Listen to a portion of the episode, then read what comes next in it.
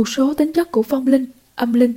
Phong linh, âm linh chỉ về phần hồn đã mất đi phần thân xác hữu vi, khi còn sống có ngộ tính, tri thức, tính cách, dung mạo, hình dáng như thế nào, thì khi mất, phong linh sẽ mang đầy đủ các đặc tính y như thế, ngay thời điểm lúc thân xác vừa mới mất.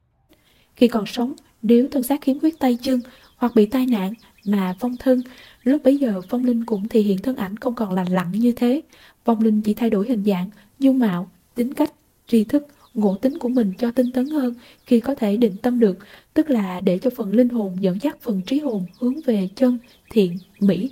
Có thể nương nhờ vào điển lực thiên liêng của những bản kinh cầu siêu hoặc năng lực chữa lành thân tâm của các pháp sư có định lực cao, thân tâm thanh tịnh để lan tỏa đến vong linh. Khi ấy, vong linh sẽ bớt đi phần nào những đau đớn khổ sở mà dần trở nên tĩnh lặng,